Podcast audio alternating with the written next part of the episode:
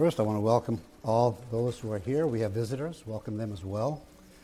We have those of you online, and welcome to Sunday morning's New Hope Chapel's praise and worship service. You know, I, well, I guess I love the song set because it reminded me of two things. First, there was a song that talked about how we should be like Jesus. I want to be more like Jesus. And Kathy brought to my attention this past week that there's, I don't know whether it was a song or a poem or something, but she was talking to me about how we become so Christ like. That at one point, when Jesus looks at us, what does he see? He sees himself. And I thought that was a good way of looking at it. He sees himself. Well, let's pray first. Let's pray. And so, dear Lord, your glory is pouring forth from the heavens. And we on earth receive the good news with great joy. You know, the promise is sure and true that you, Jesus, have come to save and to show us the best way to serve our God. You showed that by serving others and caring for others, we truly serve God. And so this morning, to those here in attendance, let us prepare ourselves for joyful service. My prayer is that the Lord will make us ready for a great service in His name. Amen. Well, you know, the, there was one particular song that I really liked, and it was the last one. It's, uh, the title is Serve One Another in Love. And it just, it, it strikes me because it that confirms the message of my sermon. And the reality is that the title of my sermon this morning is My Sweet Spot. And I know there was at least one brother this morning who looked at me and he said, Was this a mistake? Is that really your sermon title? I said, Yes. I don't know how Carolyn came up with it, but I'll try to follow up on her suggestion. No. My Sweet Spot is the title.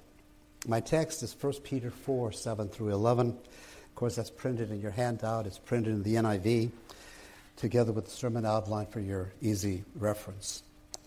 Now, I want to say just a quick word that I, it's my age, I guess. I was going to say about uh, at least one of our visitors. You know, Cindy Roderick was here the week before, and she spent some time with us. And her mom passed away two weeks ago. They're back to uh, Florida now. And then this past week, Phyllis Penhallow's mother passed away. And I have to say that both gave personal inspiration of the knowledge and the assurance that they were both with Christ. And they were both kind of interesting, and had a background in Catholicism. So when I was called, at least for the first one, I said, Oh, don't worry, I can still speak Catholic. but I didn't have to. I just mentioned the name of Jesus, and there was a response. So our, our love's with you, Phyllis, and your family. And uh, we are ever, ever optimistic that it's all in a good place. Amen? Well, walk with me through Psalm 19:14 as I always do. And so, dear Lord, this morning, let the words of my mouth and the meditation of my heart be acceptable in your sight, O Lord, my strength and my Redeemer. Amen? You know, it was back in the day when we were actually sending astronauts to the moon. And one of the astronauts was being interviewed, and just before he left, and he was asked this question After you get to the moon and do what you're supposed to do, how are you going to leave the moon?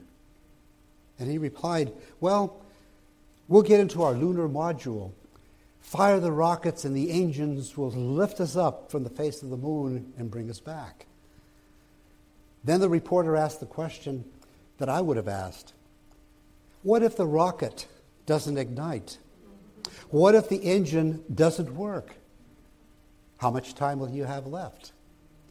and he said, We will have about six hours of life support in the lunar module. And then the reporter asked, what will you be doing during those last six hours? And he said, I will be working like crazy on that rocket and on that engine. Good answer. There is one thing that we all know for certain, and that is this this life does come to an end. And the clock is ticking for all of us, and one day that clock will stop. And if you're a believer, you understand that the end will come in one of two ways. Either we are going to die and go to be with Jesus, or Jesus is going to come for us. None of us are going to be here forever, or in the grand scheme of things, not for very long. So, in a real sense, we, we're all in the situation that that astronaut could have been in. And what, is, what he said is exactly what we should do, knowing that our time is short and that we're not going to be here forever. You know, it's actually the answer that we should give to determine if we are living what I'm calling the cross shaped life. You know, as a church, we believe in this mission statement, and that is we are to point people to Jesus, inspiring them to live the cross shaped life. And I think most anyone can figure out roughly what that means. We are primarily to introduce Jesus to people who don't know him so that they can know the Jesus that can transform their lives by the power of the gospel. And the gospel is quite simple that Jesus died on the cross for our sins, was buried, and he was raised from the dead, and wants to come and live within us and take control of us so that we might be all that he wants us to be. All that he wants us to be is what is involved in living the cross shaped life. See, we believe that a disciple of Jesus should look like a disciple and live like a disciple. We'll call that the cross shaped life. And Jesus lived his entire life under the shadow of the cross, knowing he was going to die for us. And we should be living our life under the shadow of the cross and be determined to live for him. And so we're dealing with the question which comes from something that Jesus said and later one of his disciples wrote. And the question is Am I in my sweet spot? If you know anything about sports or if you are involved in business, you understand the importance of finding your sweet spot. Now, many of you know that I love, I'm obsessed with golf. And I learned early on that the sweet spot is the most efficient part of the golf club face if you want to hit the ball its maximum distance. You can swing the club in the same way and with the same speed, but a shot that hits the sweet spot will go farther than the shot that misses it. And even more importantly, the sweet spot not only sends the ball farther, it sends the ball straighter because the club doesn't vibrate or twist on a sweet spot hit. So the ball launches on a straighter path. Backspin is maximized which increases the distance. And side spin is minimized, which increases the accuracy. Now, the most successful companies are those who are found who have found what we call the strategic sweet spot. When you are in a crowded market competing, that will set them apart and give them a distinct advantage over the competition. Apple, Samsung, Amazon, among other companies are so successful because they have found their strategic sweet spot. They know their wheelhouse. They know the, the, the core strengths that they have, and they, and they use those to a maximum advantage to give them the greatest impact possible. But life is the same way. You will maximize your fulfillment in life, your enjoyment of life, and your impact with life when and if you find your sweet spot. Biblically speaking, the sweet spot is defined in one word serving. Jesus was in a sweet spot when he was serving. In fact, he plainly stated in Mark 10:45, "The Son of Man did not come to be served, but to serve, and to give his life as a ransom for many.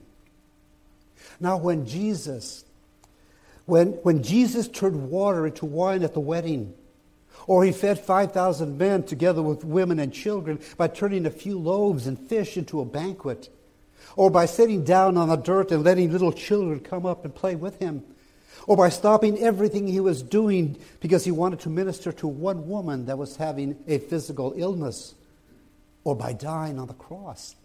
He was at that moment in his sweet spot, serving others.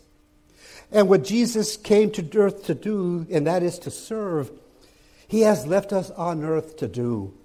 And he expects us to do that in the interim period before we either pass or he comes for us. We know that because of his disciples and what they wrote.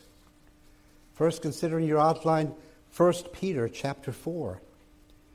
And here Peter is giving words of instructions to a church and specifically telling them what they need to do in the time they have left, either before they go with Jesus or Jesus comes back to them. And here's what he said, beginning chapter 4, verses 7 through 9. And he states, The end of all things is near.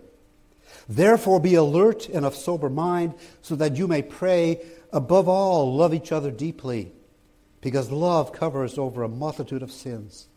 Offer hospitality to one another without grumbling. He's talking here about the second coming of Jesus, and he plainly says that until Jesus comes, we are to be watching for his coming, and we are to be waiting for his coming. And then in verse 10, he tells us we should be working until his coming.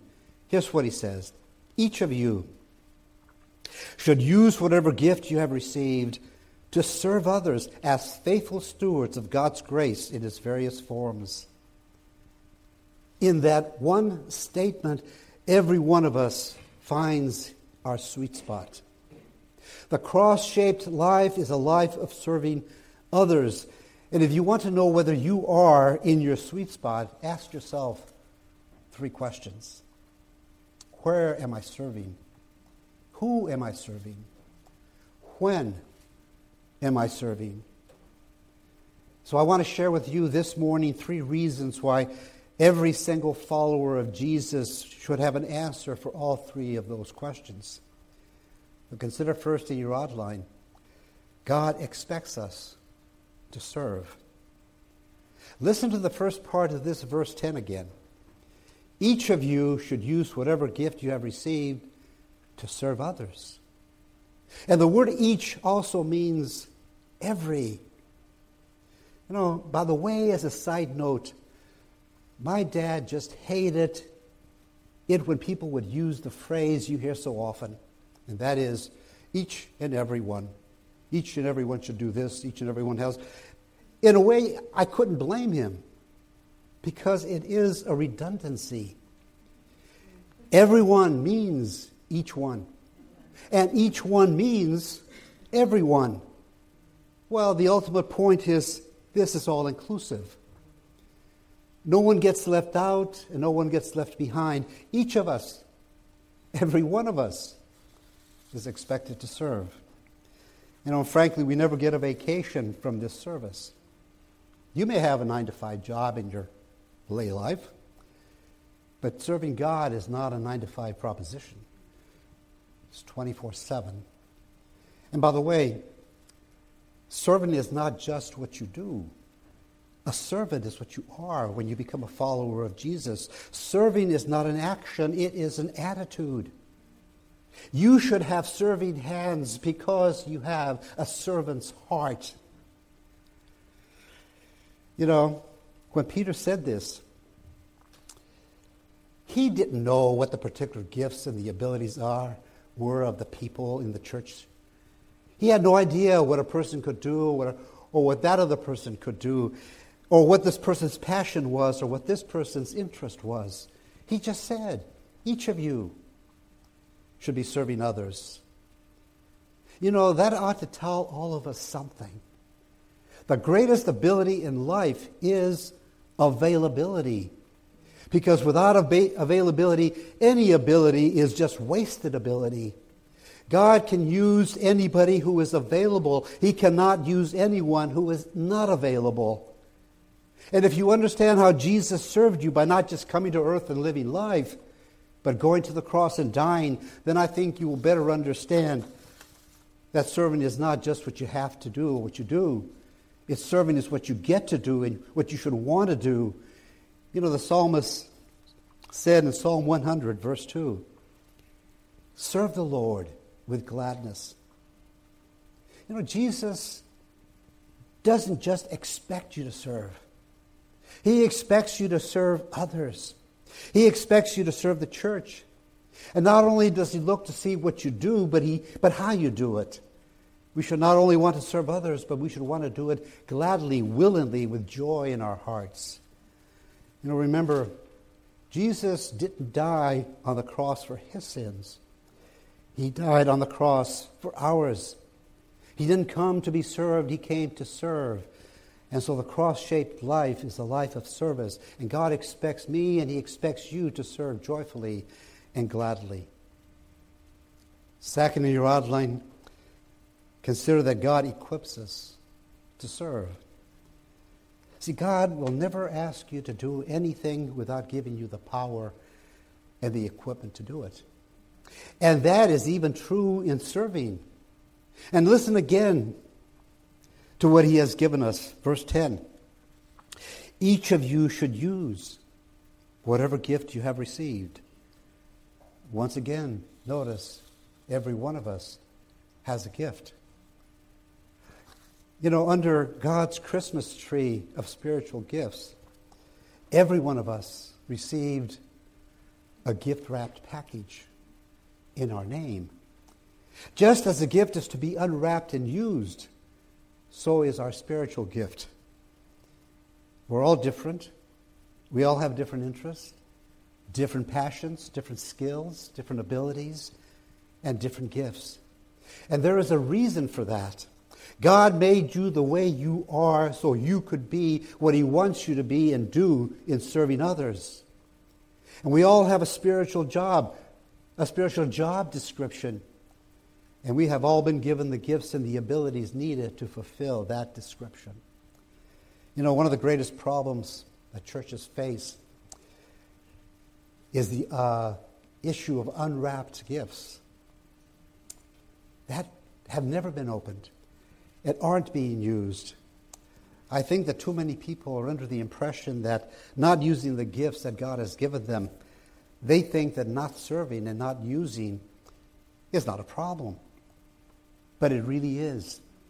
I want you to listen to these words of, of a great Christian. His name is Dietrich Bonhoeffer. Most here haven't heard of him. He was killed by the Nazis for speaking out against Hitler and standing up for the church. And this is what he said. Quote, I'll read it. In a Christian community, everything depends on whether each individual is an indispensable link in the chain. The chain is unbreakable only when even the smallest link holds tightly with the others. A community which allows to exist within itself members who do nothing will be destroyed by them. Thus, it's a good idea that all members receive a definite task to perform for the community so that they may know in times of doubt that they too are not useless and incapable of doing anything. Every Christian community must know that not only do the weak need, to, need the strong, but also the strong cannot exist without the weak. The elimination of the weak is the death of the community. In other words, everybody needs to serve. And yes, at some point, everybody needs to be served. Let me just say, I couldn't do what I'm doing right now. And some of you couldn't be doing what you're doing right now if this kind of service wasn't going on. And let me explain. But first, Peter continues to say in verse 11 If anyone speaks, they should do so as one who speaks the very words of God. If anyone serves, they should do so with the strength God provides, so that in all things God may be praised through Jesus Christ. To him be the glory and the power forever and ever. Amen. now. The reason why I am exercising my speaking gift is because others right now are exercising their serving gifts. So I want to thank and acknowledge before God right now, thank Him for the people that are running the sound, the lights, the cameras. And I'm thankful for the ushers and the greeters. And some of you are thankful for the fact that someone is taking care of your children and for those who help when it's raining or snowing to get people in. I am in my sweet spot because others are in theirs. I'm using my gift while others are using theirs. And God has equipped us all with a gift. Third, considering your outline, God encourages us to serve. I want you to notice the last part of this verse 10. Each of you should use whatever gift you have received to serve others as faithful stewards. We are to serve as faithful stewards. Do you know what a steward is? Many of you do. A steward is a manager. It's someone who takes care of whatever has been given to him and certainly takes care of that which has been entrusted to him. God has given us spiritual gifts. One day we will be held to account on how we use those gifts or if we use them at all. And God has promised every single one of us who are faithful in our serving that we will be rewarded. Now, I want you to listen to this super inspiring verse of Scripture, which always blesses me every time I read it. Hebrews 6:10. Hebrews 6:10. God is not unjust. He will not forget your work and the love you have shown him as you have helped his people and continue to help them. You may think service is not a big deal, particularly if you are thinking of a menial thing like changing diapers in the nursery or just handing out a worship guide as people walk into the sanctuary or giving food at our pantry. When God sees it, God doesn't forget it, God will remember it, and God will reward it. Now, I want you to think about this next statement. Most of what we do in life really doesn't matter. It doesn't matter today, and it won't matter tomorrow. It won't matter next week. It won't matter next year. It won't matter next decade. It won't matter after you're long gone. But any service you give to God and any service you give for Jesus to others will matter for all eternity. I want to give you one more verse of Scripture. It reads like this 1 Corinthians 15:58. 1 Corinthians 15:58. Therefore, my dear brothers and sisters, stand firm. Let nothing move you. Always give yourselves fully to the work of the Lord, because you know that your labor in the Lord is not in vain. Did you hear the words? Is not in vain. There is no work for God that is insignificant and unimportant. Well, as I just told you, it is the work we think is insignificant that makes the work possible that we think is significant. But the fact of the matter is, God thinks it's all significant. Let me throw out these last three questions, set of questions for you. Can't answer them, come. We will help you to do so. What is my gift? Where am I using it? Who am I serving? Well, everyone knows that the word apple is not just a fruit. It refers to one of the most successful companies in the history of this world.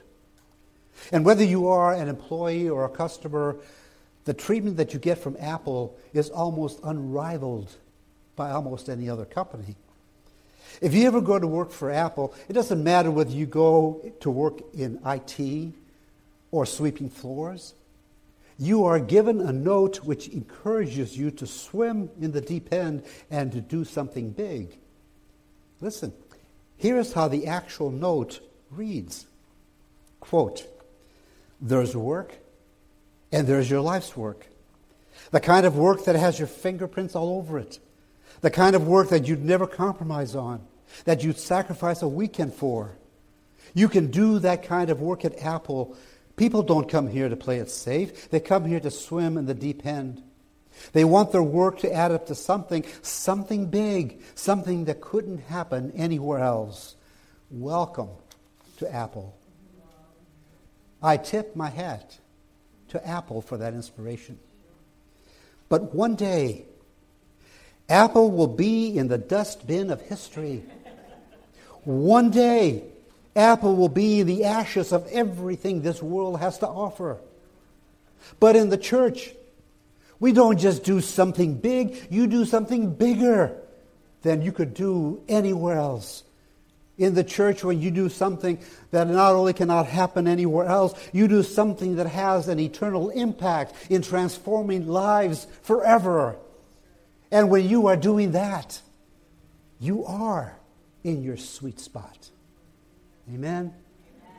Service is over. Many of you are involved in ministry.